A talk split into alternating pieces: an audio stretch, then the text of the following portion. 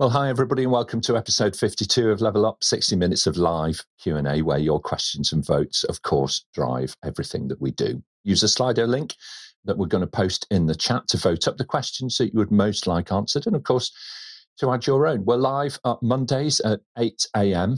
UK time and Fridays at 2 p.m. live stream to both YouTube and LinkedIn. And of course, you can find out a lot more about what we do at APMG by visiting our website apmg-international.com. Today, we're going to be talking all about managing rapid digital transformation, how we keep pace with this, and what the key ingredients are for delivering faster and better than ever before. So let's jump straight in. We're going to meet our panel who are waiting for your questions. Farah Heba um, returns for her second appearance on Level Up. Farah describes herself as being very detail oriented. She's a product owner and trainer, of course, over at Arval. Works across industry, France and Switzerland, and more recently in North Africa as well, making her second appearance on Level Up today. So, welcome back, Farah. Great to see you. Thank you, Nick. I'm delighted to be with you today. Thanks for Im- inviting me again. And I'm looking forward to answering well. the question that seemed really great. Okay, excellent. Thank you very much indeed. And so am I. That's a relief to me. Otherwise, I have to answer them. So I'm really looking forward to that and learning from you, Farah. So thank you uh, for coming back to us again today. Uh, Malini um, uh, uh, Jayaganesh is. Uh, she's she was featured actually um, for two years running in the top business relationship managers globally, and she's won five global excellence awards. She's a creative problem solver who makes great connections with customers and colleagues. And she's returning for her third appearance today. So welcome back, Malini. Good to see you. Thank you, Nick. I'm delighted to be here. and I'm looking forward to having um, some robust conversation around rapid digital transformation. Okay, thank you very much indeed. Johann Botha is a digital change provocateur who works with his clients to build their organizational agility. And um, Johann's been uh, appearing um, multiple times actually now on Level Up. I kind of lost track of just quite how many times.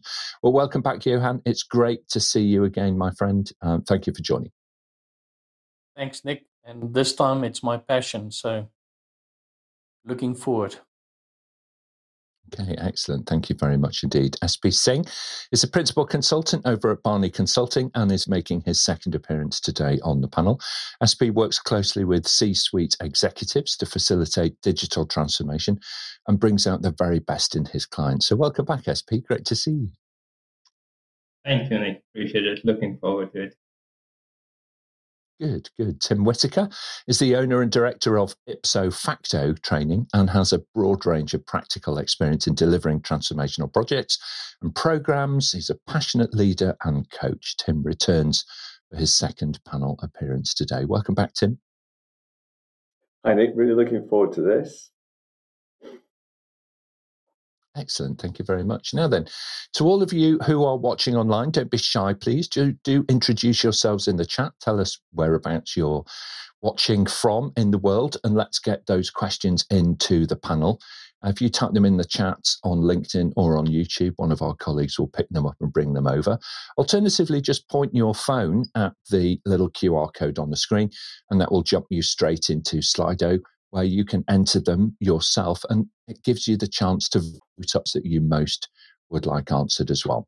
Our question master for today, managing all of that, is Suchitra Jacob, and she is joining us from Bangalore in India. So, welcome, Suchitra. May we have our first question, please? Hi, everyone.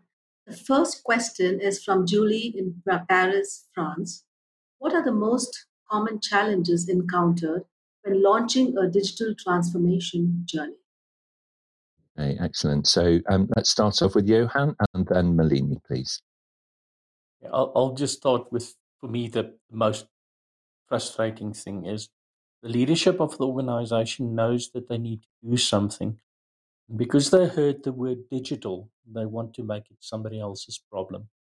Transformation is about the organization. It's a strategic decision and it must start with leadership. Thank you very much indeed. Malini? Well, um, you know, to, to um, pick up, you know, on what Johann has just said, I think one of the key, most common challenges is narrowly defining digital transformation as being all about IT rather than recognizing it's actually about the entire organization.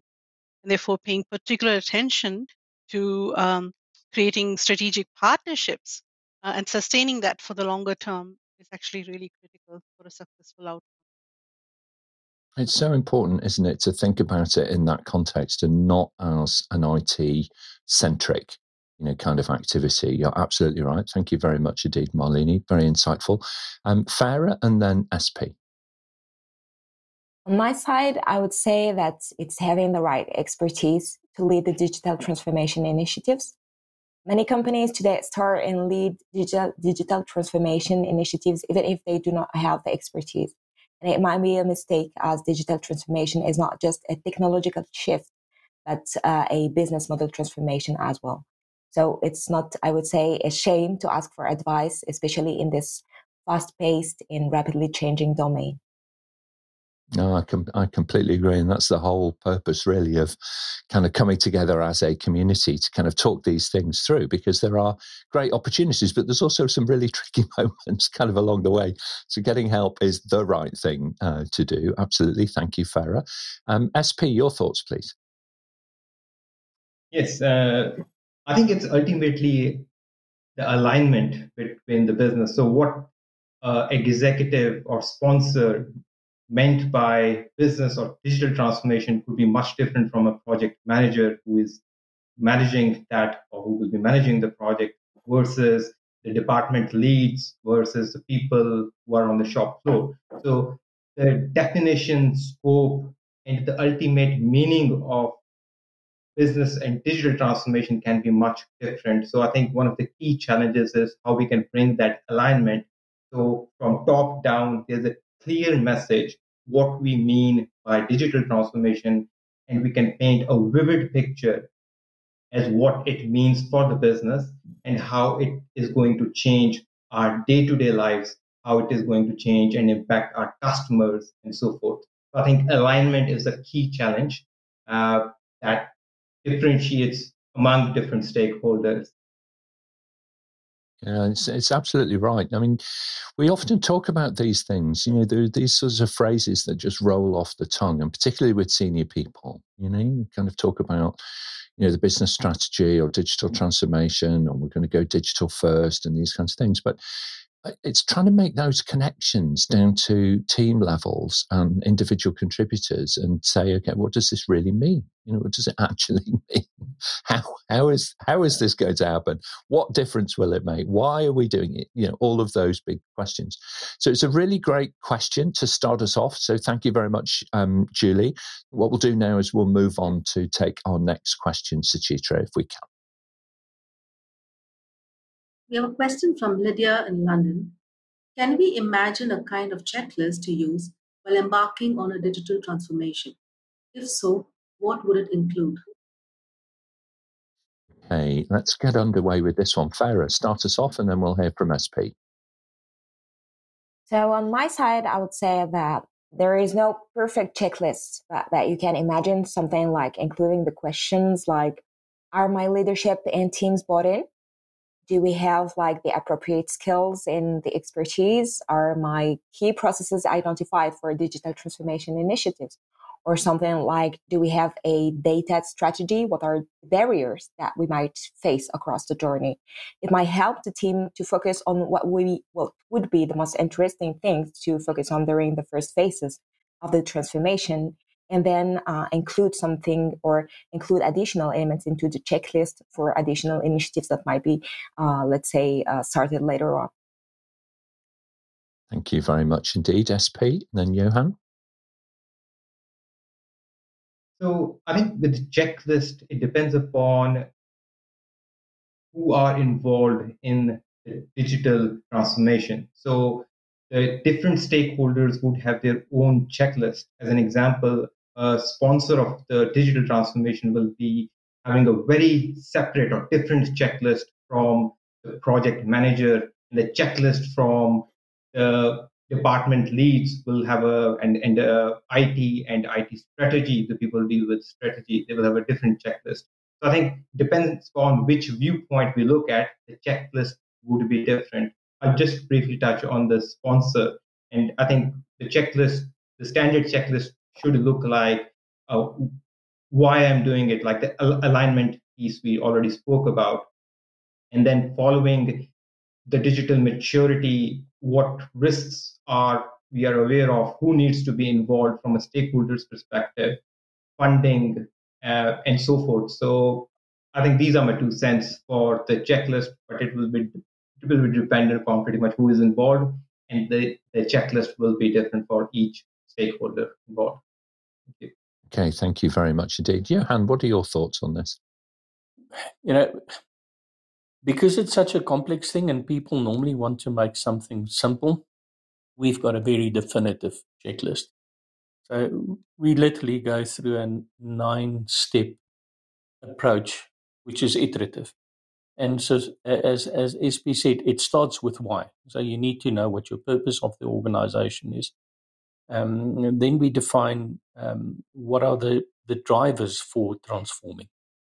Um, uh, then we need to think about what are we going to do first. Uh, then you need to create an environment in which the organization can change. Um, then we we use you know, innovation as a as a catalyst for change. So then it's about innovation, it's about your business model, it's about building stuff, it's about scaling, it's about making it operational. So that's our high level checklist that we use nine find steps. And we do that every three months. We go through that cycle. Okay.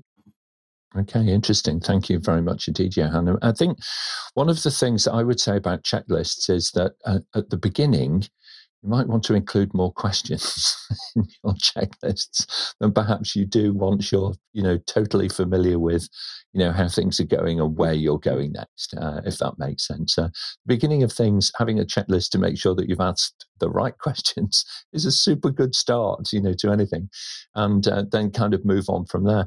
The, the the other thing that I would say is that you know, is that one of those questions ought to be, you know, to Johann's point, you know, if you're starting with why, if you're starting to, you know, think about the purpose of your organization, then um, that will help you a great deal and it will help you understand which parts of your organization are best to lead with and which are better actually and are going to get more value out of phasing them in you know over time so um, good luck with that. It's a great question, and I would love to be able to distill all of this stuff down into a kind of you know a super simple recipe for success where you kind of start at A and end at Z and everything in the middle goes swimmingly.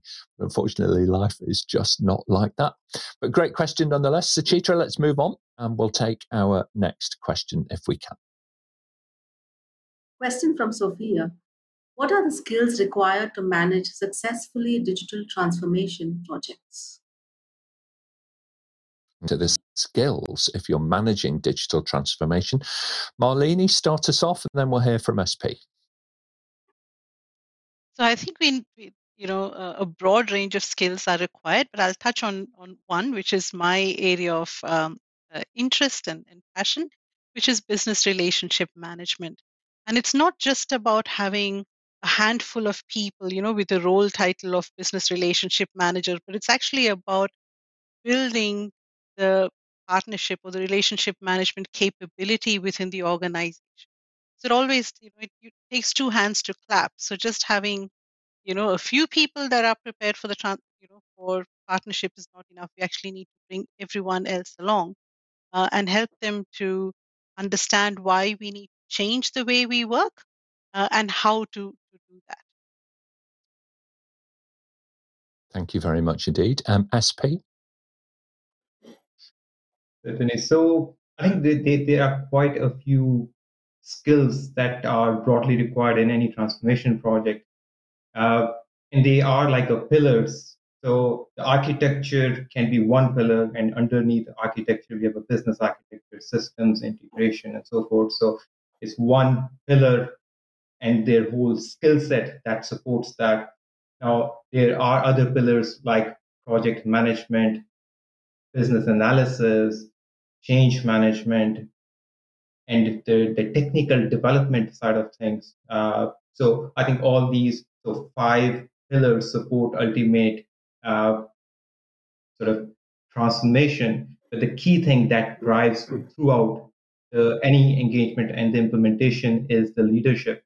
And that must be there within all these five different pillars and the project sponsorship and the executive sponsorship throughout the implementation.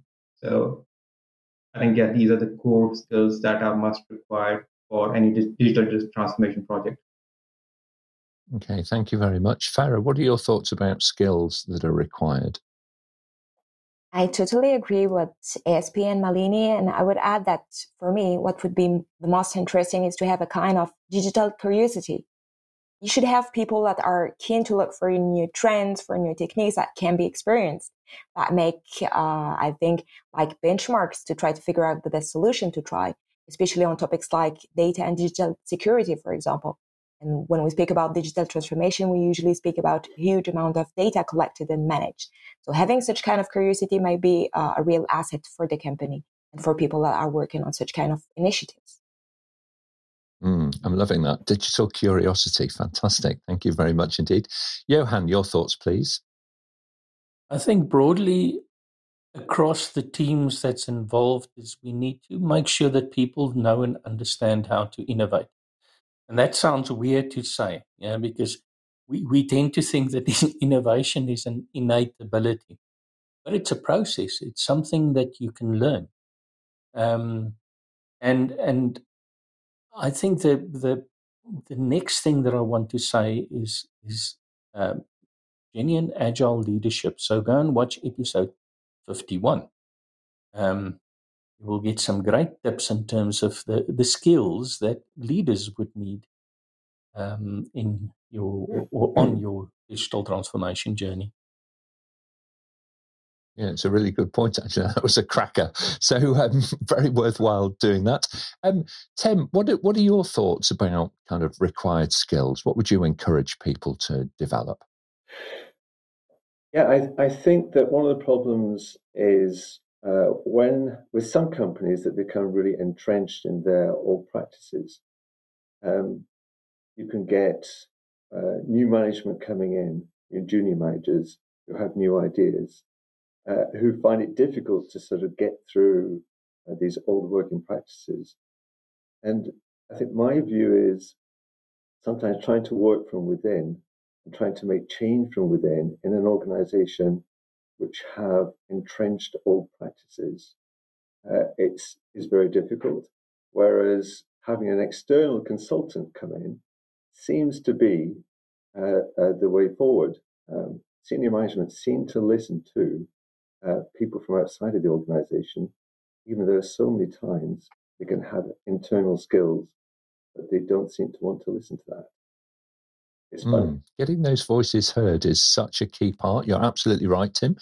You know, and creating as a manager, you know, if you're project managing or if you're managing a function, you know, creating the space in which people feel safe, you know, to come forward, you know, with those ideas yeah. and uh, um, and so on is is such an important element of how you manage uh, digital transformation successfully.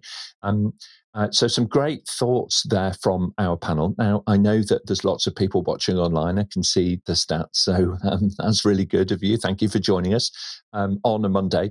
Um, what we'd really like you to do, though, is for you to ask your questions. Okay. That's why we're all here every Monday and every Friday.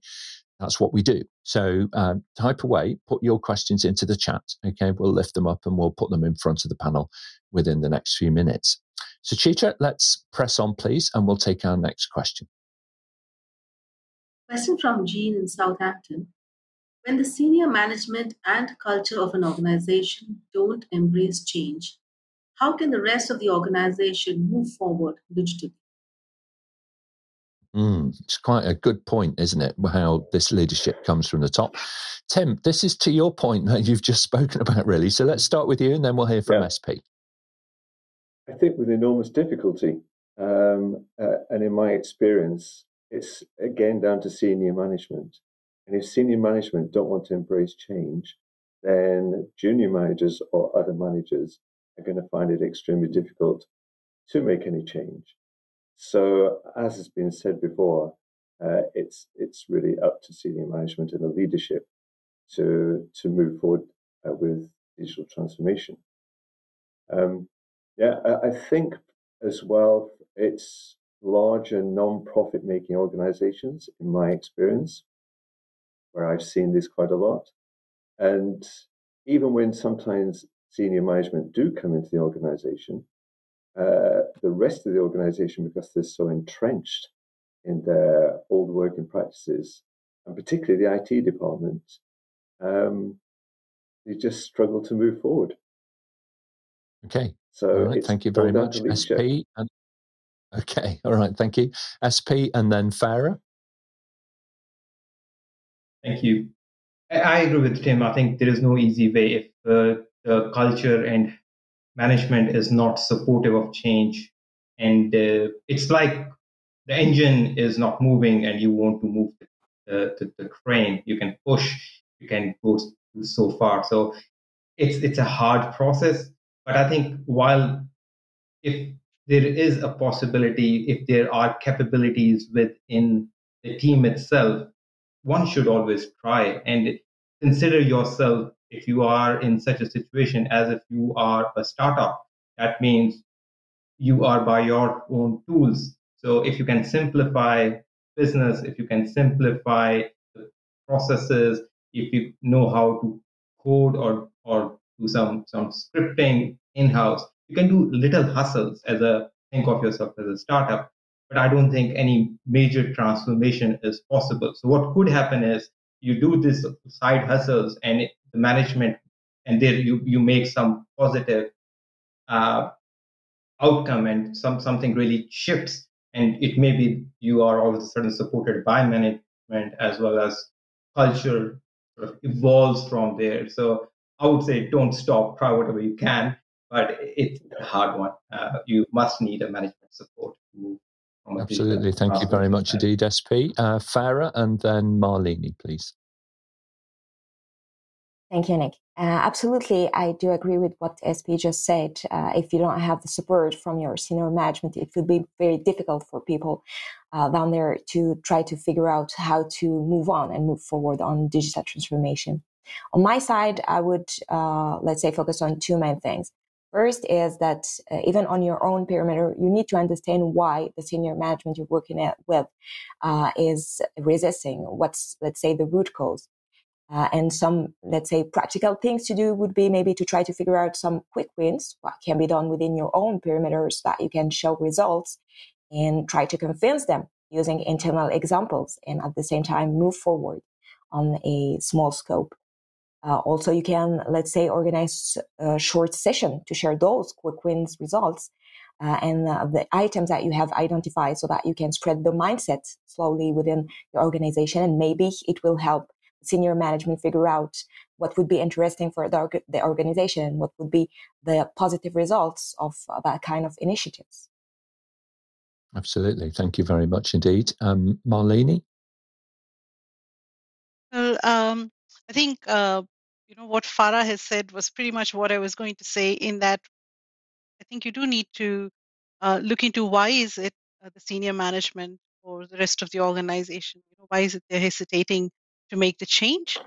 Um, but I think you really can be a leader from from any any position, right? And we don't need permission to do our jobs well. That is something that I have learned. You know, uh, in, in, the course of my career that sometimes we actually uh, do expect our senior management to um, to to give us permission for things that we really don't need to wait on them for. Um, so I would encourage you to try and push the boundaries a bit. You know, they say it's easier to apologize than to ask for permission.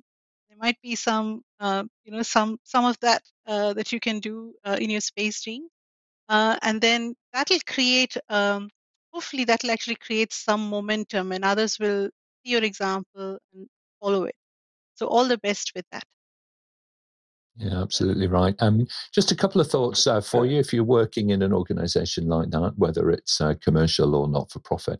On the commercial side, a great thing to do is to look at um, examples from either from your industry or from other industries where you've noticed that an organization has taken a leap forward.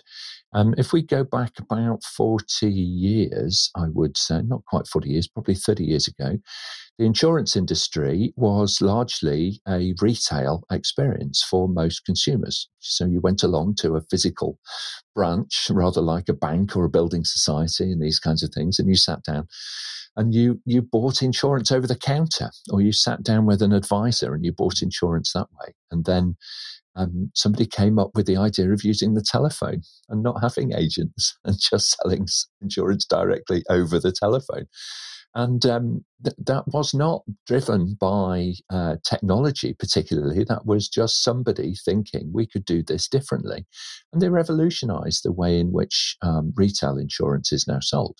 So, an extraordinary change that was driven by an idea, by an innovation. Other things were being sold direct. Why not insurance? And now you can buy houses on the internet. You can do all kinds of things that you couldn't previously do. And it's the same kind of thinking. The other side of it, if you're working in a non-profit, is to actually look at ways in which other non-profits have delivered better value against their charter. So, um, what I'm thinking here is is non-government organisations, um, membership bodies, and so on, who are not for profit. Um, look at the charter and then think about the services that are being delivered at the moment and what value could be added.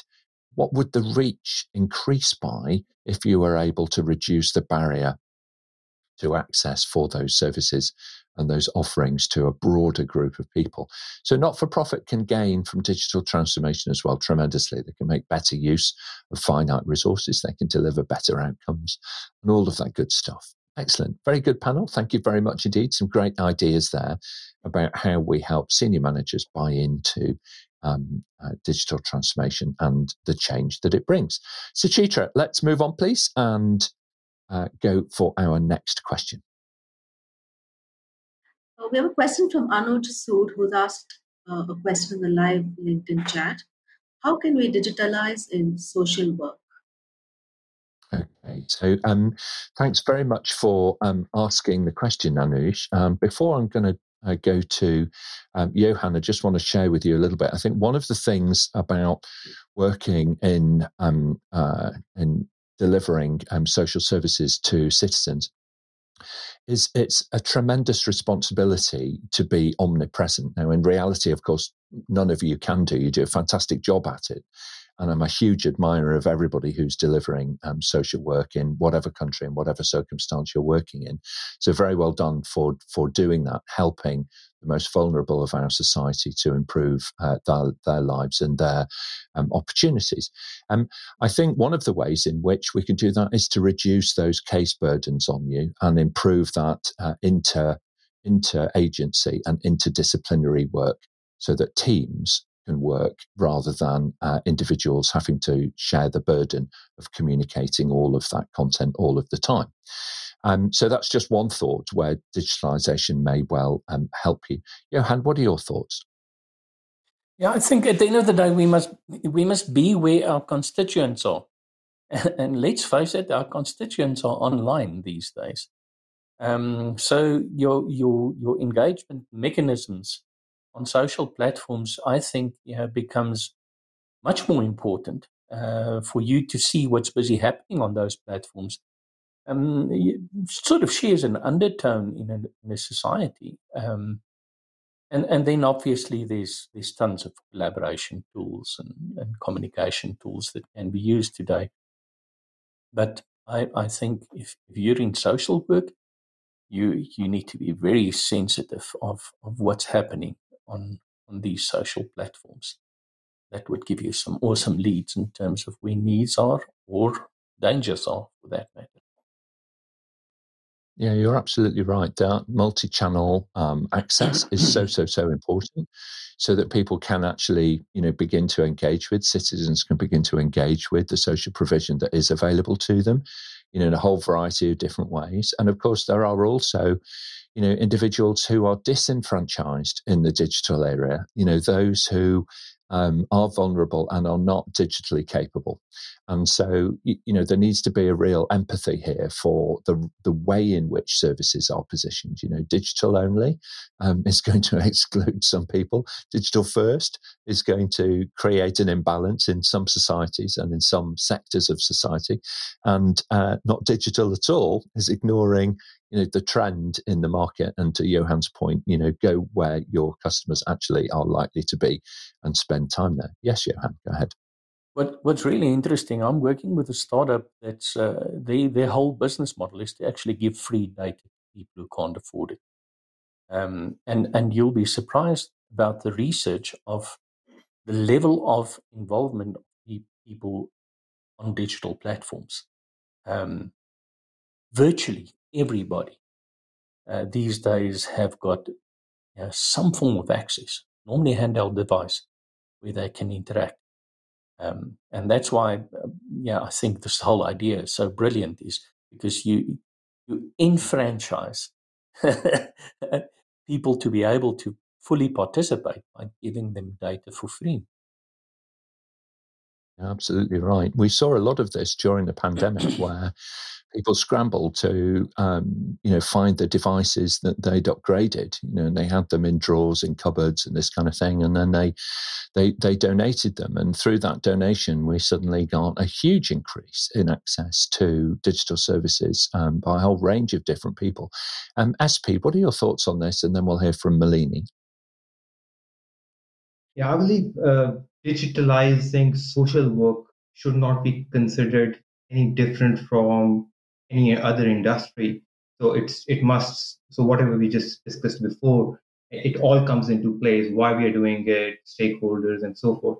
But I think the technology that we have now it is phenomenal. So as an example, if we, if we just flip our standards, so everyone is aware, or most of us are aware of the CRM, what customer relationship management software does.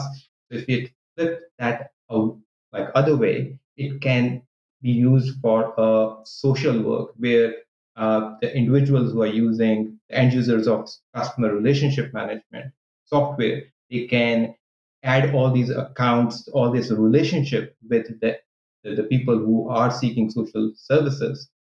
And all those details can be the part of the centralized database. The analytics comes out of it and so forth. So I think there are whole suite of software out there we can utilize those capabilities just out of the box and that will offer a lot of value in this specific sector uh, i'm doing some some work with a few of the, the original corporations and uh, i think the there is a, a, lot of service that needs to be offered in this specific uh, industry so and in general i don't think we should be considering digitalizing social work any different from any other industry. So we should follow the strict methodology, the, the, the, the preference. But the good thing is the capabilities are there in the market. Software exists in the market. We should be choosing the right software and start utilizing it out of the box. And that's where the real value is. Okay, thank you very much, Malini. And then Farah. So something that SP touched on was about um, you know when when when he spoke about um, CRM systems, it kind of made me think. You know, these days people who um, who um, require or present themselves for uh, social uh, services actually have a complexity of needs, right? And often the agencies that deliver these services might be uh, more often than not specializing in one particular area. Specializing in providing services for people with disabilities or for you know people who are homeless and so on. But you could very well have uh, a, someone who is experiencing domestic violence who might also have a disability who might actually be at risk of becoming homeless and so on. And so we can actually use technology to connect all these dots and provide them with a more integrated um, you know the more integrated sort of support that they need um, and I think that's that's an area in which uh, you know digital uh, you know capabilities can actually really make a difference. That we are able to support um, you know, individuals and and societies in a much more holistic fashion. Yeah, I think you're absolutely right. It, it's it's incredibly fatiguing for individuals and families to have to explain their situation multiple times over and uh, to different agencies. And over time, it becomes you know disenfranchising actually for that to happen. So you're absolutely right, Malini. So thank you for those thoughts. Um, Farah, final thoughts on this one, please. So on my side, I would say that let's think of it from another perspective. Usually, when we speak about digital, we always think first about the, let's say, the end client the end customer.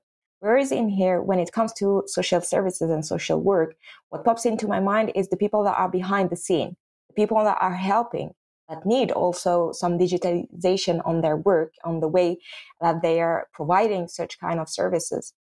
So they need a lot of time to provide real value to those customers, if I can say so. So they need also some kind of initiative on their side, and we do not we do not want forget them into uh, this kind of, let's say, uh, transformations. So when we speak about digital transformation, just keep in mind that there are sometimes multiple perspectives. You have the end customer, the one that is, uh, let's say, living with your products, using your services and your products, and you have also the people that are behind the scene that need some time to provide this kind of value and, uh, let's say, a more added value actions yeah, I completely agree. And, um, you know, that whole value chain, as Farah mentioned, is so important when considering the impact of digital transformation and the governance that should go with it. You know, after all, um, social work is generally a face to face activity, quite rightly. Um, it's delivered by a whole variety of different professionals in different circumstances all around the world in different ways. So, um, making sure that there's the governance around that digital transformation and giving the right level of help and enablement is very important. And I would say, listen to the practitioners. The practitioners know. you know, at the sharp end, uh, what are the challenges and, and, what are the opportunities ahead of them? So, um, so please do do that. All right, then. So, look, let's move on if we can. Suchitra, please. Let's take our next question for the panel. Question from Amin. Would it be interesting for a company to combine digital and agile transformation? Okay, Johann, what are your thoughts on combining those two things? Is it different? I thought it's the same. excellent. Excellent, excellent. Yeah, thank you very much indeed. You're absolutely right. And uh, SP, let's hear from you and then we'll hear from Farah. Yeah, but I think uh, just going back to the question, yes, it will be interesting to combine both.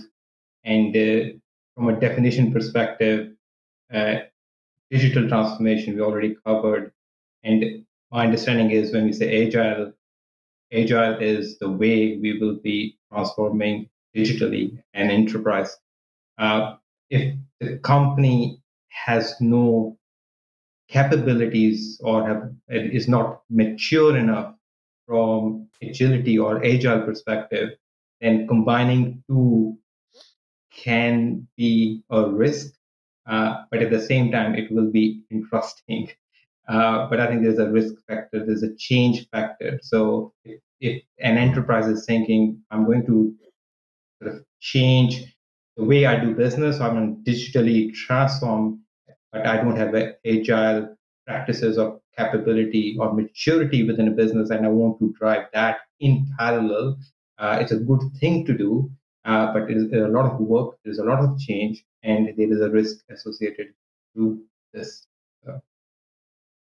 Yeah, I think I think you're right to flag up the maturity of the you know adoption of um, mm. uh, agility, whether it's from the agile pure method point of view or more broadly from a, a way of thinking and a way of acting and a way of behaving. Okay, um, because that can influence hugely the quality of the outcomes. Uh, Farah, what are your thoughts on this?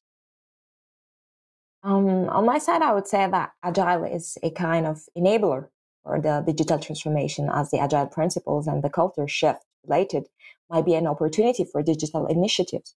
And uh, we know that digital transformation is a kind of reinvention of uh, how the company operates, impacting processes, resources, priorities. So you'll need to experience new ways of working. You need to adapt constantly. And the more flexible and adaptive you are, the smoother the digital shift will be. So using agility is kind of, let's say, the um, must, uh, let's say, interesting thing to do uh, for companies that want such kind of shift in such changes in their way of working.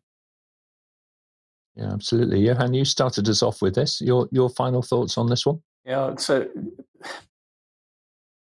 I have yet to see a successful digital transformation where the organization didn't become agile with a small a first.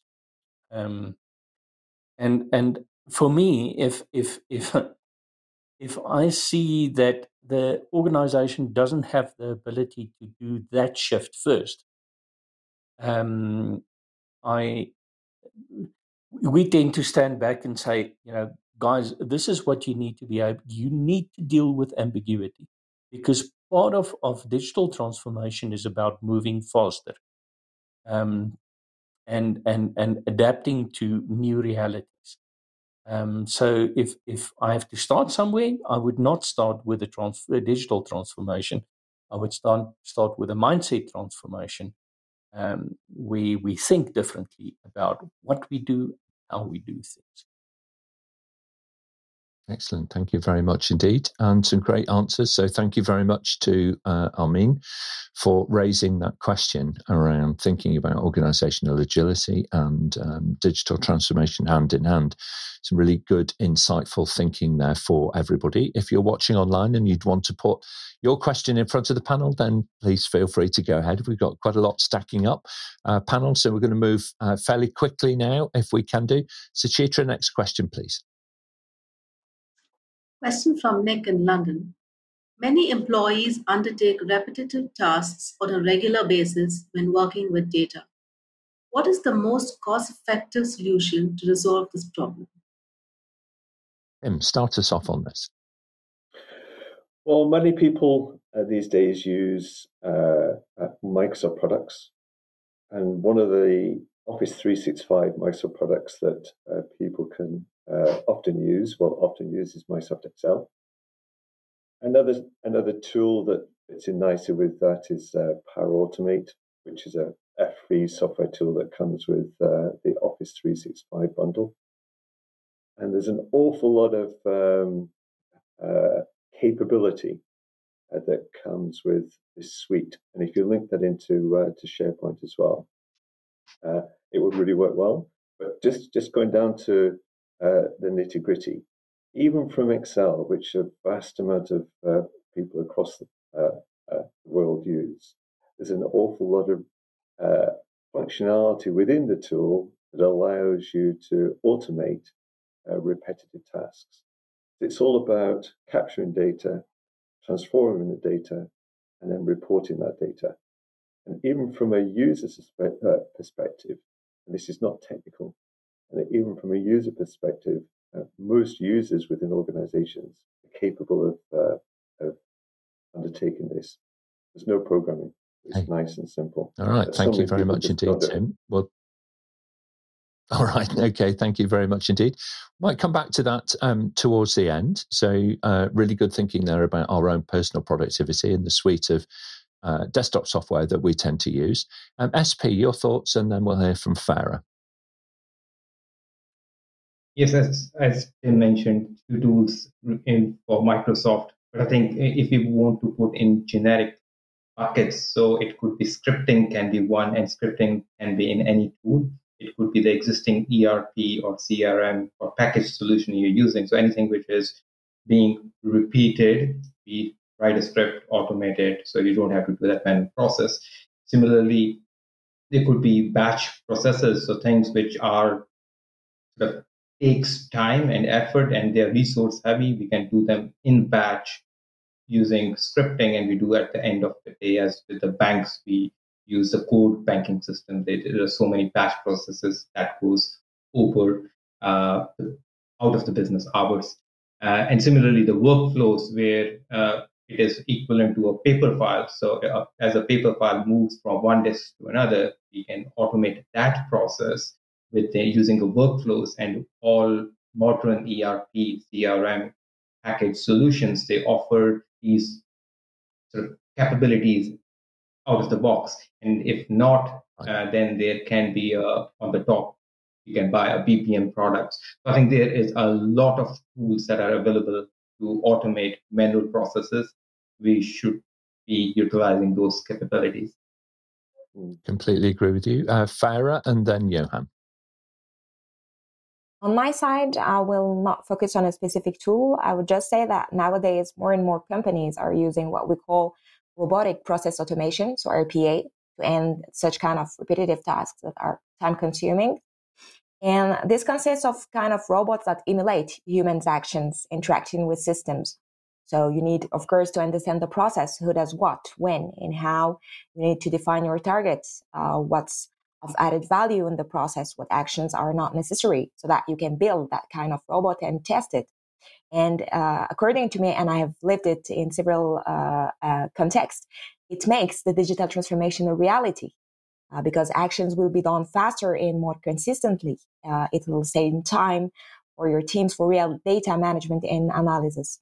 So uh, I have experienced that within a company that tried uh, to launch such kind of digital transformation and to start by what they call the know your customer uh, analysis. And it was a really time consuming task that we, uh, that we, let's say, uh, enhanced and modified with the help of such kind of RPAs. So it's really interesting and you need to dig into this topic to understand how it works. It's really of added value for companies. Thank you very much. Great insight there from an experienced consultant who's actually doing this stuff. So thank you very much indeed. Uh, Johann, what are your thoughts on on, on this, removing the I want repetition? To concur with, with Farah. Um, RPA, absolutely. But I want to add something to the question actually. And, and if there's lots of people doing repetitive stuff, if you successfully let a robot do it, it means those people don't have something to do anymore. So th- that means we have to cross skill people to do something more meaningful. And that something more meaningful is solve problems because computers don't do it well yet. AI doesn't solve problems well, um, especially new problems, and be innovative. Um, so, yeah, I've had some customers where you know, their RPA initiative made 300 people redundant. I think that's a, tra- a tragedy. You know, that makes a lot of sense. You know, preparing the organization for the solution is is equally as important as preparing the solution for the organization. And and that's a big part of, you know, thinking that more holistically. How can you make better use of the talent and the skills and the commitment and the loyalty that you already have within your organization to make a mm-hmm. real difference. One of the things that I would say is, you know, if you've got an awful lot of repetitive tasks going on and panel, I think you've done really well actually to to reflect real life here. You know, we have a lot of colleagues working who are listening online who will be working in organizations who imagine that Microsoft Excel is, is the database of choice vast majority of organizations use Excel to write things down in. They don't they don't use them use it to add it add things up. Excel was designed originally to add things up. Why are we writing so much stuff in Excel? What are we doing? That's not the right place to write things. Honestly, seriously, it really isn't. Okay. So if you find that you're working a lot and you're writing an awful lot of stuff in Excel, the chances are that's a, a really great opportunity to think differently and act differently and you know, join in, join in with the modern age. You know, move on a little bit. All right, you don't need to do that kind of flat file ETL any longer. All right, so, so think about that a wee bit. The other thing that I would say is as well is that automating, you know, a a bad process is is really not what digital transformation is all about. If you think about it, you know, just stop for a moment and think, how is it possible for you to use a phone order some food and it to arrive at your doorstep and it's still warm. Now, okay, not everybody can do that. In my experience, it's, it's only just warm. But nonetheless, you know, if you think about that, if you took a standard restaurant process and tried to replicate that with a little bit of machine learning and a, and a bit of automation, it would not work. It just would not work. Okay. So you mm. do need to add some, you know, real creative thought and do things a bit differently. So very good, but a great question. It really got us um, thinking, didn't it? And uh, so thank you uh, to Nick from London uh, for raising that one. Let's move on, please. Suchitra, we'll take our next question. Question from Peter in Perth. How can we ensure security is maintained throughout the rapid implementation of a new digital initiative? Hmm. Security and governance kind of go hand in hand, really, don't they? Both about the way in which the information flows around an organization, who is actually able to see it and use it, and, and how is it um, controlled within a particular process. So um, there's various levels to this. Um, let's start off with Johann, then we'll hear from Farah. Yeah, I, I, I think what, what one needs to realize is that both your governance and your security context uh, needs to be light and agile. Um, there's far too much things done in both of those spheres uh, that's done because it comes from a book. It's Control C, Control V. Um, you really need to understand what matters. And if you understand what matters, you can make that part of the project. It's it's a in, in agile we would say it's a non-functional requirement. Yeah. Um, and non-functional requirements don't disappear off your backlog; they stay there. Um, and so, but don't try and throw the book at it. That's the that's the worst approach that you can have. Thank you very much, Farah. Um, I would say that you will need, from practical perspective, to raise awareness among your team members and ensure that security is taken into account in the big picture. I mean, in your strategy. Uh, you might need also to explain the risks and the impacts if the security aspect is not managed properly. That you can create a kind of, let's say, momentum into the team. Uh, and every time there is a new digital initiative that is launched, you ensure that security checks are made and that people are aware of what does it mean for them and what will be the risk uh, if it's not tackled Absolutely, um, spot on. So, thinking about the sensitivity of the information of the data that you're sharing, okay, throughout um, digital transformation is very important. If you're working with personal data, there's there's a huge opportunity for you to depersonalize that very early on. Actually, most most functions in organizations do not need the kind of level of personal data that uh, um, that is offered to them. Generally, it's just laziness. You're just exporting records, okay, and pushing them around the organization in a in a kind of uh, um, cut and paste kind of way. You know, as Johann was saying a little earlier. Um, uh, it's not just personal data, of course, which is sensitive. There's a whole variety of different kinds of sensitivities, you know, where they have commercial risk, operational risk, a whole variety of different scenarios that you're trying to manage. Uh, Farah, you wanted to come back in. Uh, yeah, I just wanted to say that today there are such um, there are a lot of new regulations that are driving us into such kind of security matters. Uh, you spoke about the personal data. I have worked. Uh, I worked lately on a project in which the GDPR regulation is a must-have. Every time that you need to deal with personal or financial information, you need to, uh, let's say, uh, define a um, um, define an anonymization mechanism, a um, mechanism so that you can deal with the data, manage them, and then remove them if not necessary. So within this kind of topics and aspect, there are a lot of regulations that are driving us uh, to to act better. I would say. I completely agree. So, um, the classic uh, advice here would be to first of all invest in somebody that understands uh, data and can give you some good data governance, all right, and provide you with um, a data dictionary would be handy, wouldn't it? How many people work in organizations where you've got 15 different versions of dates and 23 different versions of who the customer is and all of this kind of stuff? We've all, mm. we all work in the real world. So nothing is a greenfield site any longer. And there's a big investment needed, I would suggest, in that. And the other thing that I would suggest is that everybody thinks about is um, just fast forward now five years, okay? Might be three years. In some countries, it's now. It's already here. And that is that the person who owns the information that you're using is not you. You may be the data controller. You may be the data processor. You, they, you may be needing to lease that information for a period of time, but you don't own it. Right? The person who owns it is the person who gave it to you in the first place. So just consider that and think about retiring some of that personal data on a regular basis. You do not need to hold on to it. All right. It's unnecessary. It's particularly unnecessary if you're sitting using Excel to do trend analysis. Why have you got people's names and addresses and emails in that. Huge spreadsheet of yours? Why have you got that? You don't need that to do trend analysis. You just need the data, right? You need to know who it is, who it belongs to. Anyway, let's move on a little bit. I think we've got time to take one more question uh, for the panel. So, Suchitra, let's have that. Question from Pierre in Geneva. What should an organization do if the expected results from a digital transformation initiative are not met? Malini, start us off, please. Uh, I, I would say that the first thing to do is try and understand why um, the expected results were not. Is it because um, you know we were over ambitious and maybe uh, set the wrong targets, or is there something you know that we could have done differently in order to achieve that outcome?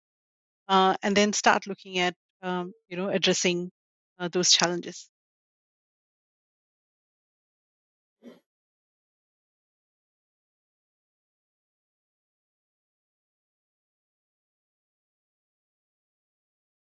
On okay, my side, thank you very much indeed. Uh, yeah, Farah, sorry, go ahead.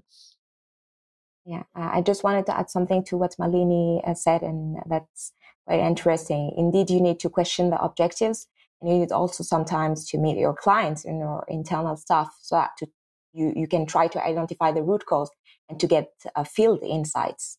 So you can organize interviews, you can organize observations or survey to understand the why of such kind of problems uh, that you have faced to meet uh, the objectives. Okay, thank you. SP and then Johann. Thanks, Nick. So I think digital transformation is a is, is a complex beast. Things which we know today when we start the journey will be much different from when we complete the journey. So the objectives, the expectations that we set at the start, and and there is so much learning that goes from where we started to where we are near the end of the project or that engagement. So from an expectations perspective, this is something we should try to educate all the stakeholders that uh, though we have got these these objectives in mind, but as we move forward, things will change and while we are doing this digital transformation, the world is not stopping for us. And there's a constant change that can impact that can impact the outcomes of the project that we are working on. So with that in mind, I think it is it is unless there is a bit of disaster, but it is not too bad uh, if the expectations are missed and uh, the no major impact to the overall objective of the engagement of or, or the project. Uh, so I think the, the expectations management and what we know at the start versus end is, is the key thing. And secondly, if there is a, a, that discrepancy, I think the, the lessons learned is something we that's the outcome that we should leverage off. And this is something we should monitor not at the very end. It should be monitored throughout the implementation and see what where we want to head are we heading there? If we are not why? So that check should not be at the end. It should be throughout the implementation throughout that sort of journey. Uh, yeah these are two my two cents to, to the question. Thank you very much indeed johann. I'll be short. Um, digital transformation has become some somewhat of, of a fad. So there's lots of people saying that uh, we're going to do something, but they don't really understand what it is that they want to do. So, one of the most important things in this whole journey is that you define your expectations and objectives well before you start. Um, far too many times in organizations, we find that if we ask different parties in the organization, so so what is the expected outcome? The, the answers are vastly different. Thank you very much indeed. Well, look, thank you everybody who's been online today asking the questions and driving the show. We really appreciate that. I'm going to invite our panel now uh, briefly just to give us your closing remarks. So, um, uh, Malini, we'll come to you first and then hear from SP. Um, I would actually like to quote Wordsworth, you know, to begin, begin. Uh, and I think the best way to actually get momentum in your digital transformation journey is to find some things that you can change quickly, deliver value early, and then build a bridge as you walk on it. Excellent advice. Thank you very much, SP, and then Johann. Thanks, Frank. Uh, yes, certainly agree with Malini. And uh, I think leadership, servant leadership, and throughout why we are doing what we are doing is key and uh, there are the change is constant. So I think we need to be flexible and agile throughout uh, the engagement. Thank you very much, Johann, and then Tim. Don't do busy work. Um, really understand what it is that you're trying to do. I want to quote another Tim, Tim Woodhouse. He said, uh, "Digital transformation is about making beautiful butterflies, not fast caterpillars." Excellent. Thank you very much indeed. Tim and then Farah. Nick, how do I top that one? I agree with everything that's been said. okay. All right. Thank you very much indeed, Tim. Farah?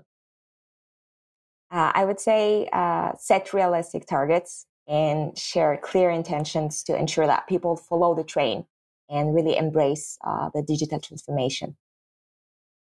Excellent. Thank you very much indeed. Suchitra, your thoughts on today's episode? It's been a great show, Nick, and I thank you. Thanks to all the panelists for their great advice, and I enjoyed listening to all of you. Absolutely. Thank you very much indeed, panel. And um, so, look, in celebration of uh, reaching 50 episodes last week, um, we promised to give away some free examination vouchers. Uh, now, these are particular uh, and they're focused in the world of service management, as our episode 50 was all about future skills for service managers. Um, so, they're going to be for you to be able to study for and take an examination in something called FIT-SM, which is a service management framework that was developed from uh, funding from the European Union. Okay. Now then, um, the exams are at foundation level, but for us to be able to do this fairly, then we need a couple of random digits, please, uh, from the panel. So I'm going to actually ask um, Farah, can you give me a, a number, please, between one and five? Three. Okay, so we've got three. Thank you very much indeed. And Malini, please, can you give me a number then between um, three and eight? Five. Okay, thank you very much indeed. So um, we have a winner, and it's a gentleman called Christoph um, Hutchins. Uh, who I think looks like, uh, from his email address, he may well be in uh, either Germany or in Switzerland. So, Christoph Hutchins, uh, congratulations. Uh, we will email we'll get in touch with you by email and so that we can connect you with the folks who have got the exam vouchers ready for you. All right, so very well done uh, for that. And thank you, everybody who uh, registered and who wanted to join in or for that uh, giveaway. So very well done. Um, over on our website, you can, of course, now search for and view answers to over 700 questions on apmg-international.com forward slash level up. It's an amazing free resource to connect you with over 100 experts now from around the world. And don't forget that you can also listen to the audio versions of the shows on your preferred podcast platform. I was listening to one actually over the weekend uh, as I was walking the dog. It was really good. This coming Friday, we've got two shows coming up actually for you. The first is in the morning, and that's in German. So um, tune into that if you enjoy the German language, uh, or forward it on as a notification to any colleagues who who do know German. Uh, they're going to be talking about the reality of project management and delivery, and um, the second show on Friday is actually back in English again. It's in the afternoon. And we're going to be talking about improving the outcomes on PPP projects. Next Monday at the same time, uh, 8 a.m. on uh, UK time. It's actually BST, okay, British summertime now. 8 a.m. UK time, anyway. We're going to be talking about exam technique for agile project management. Subscribe to the show, and we'll send you a personal summary of what's coming up. And of course, how you can join us here on the panel and level up your career with APMG. Thanks very much, everybody. We'll see you next time.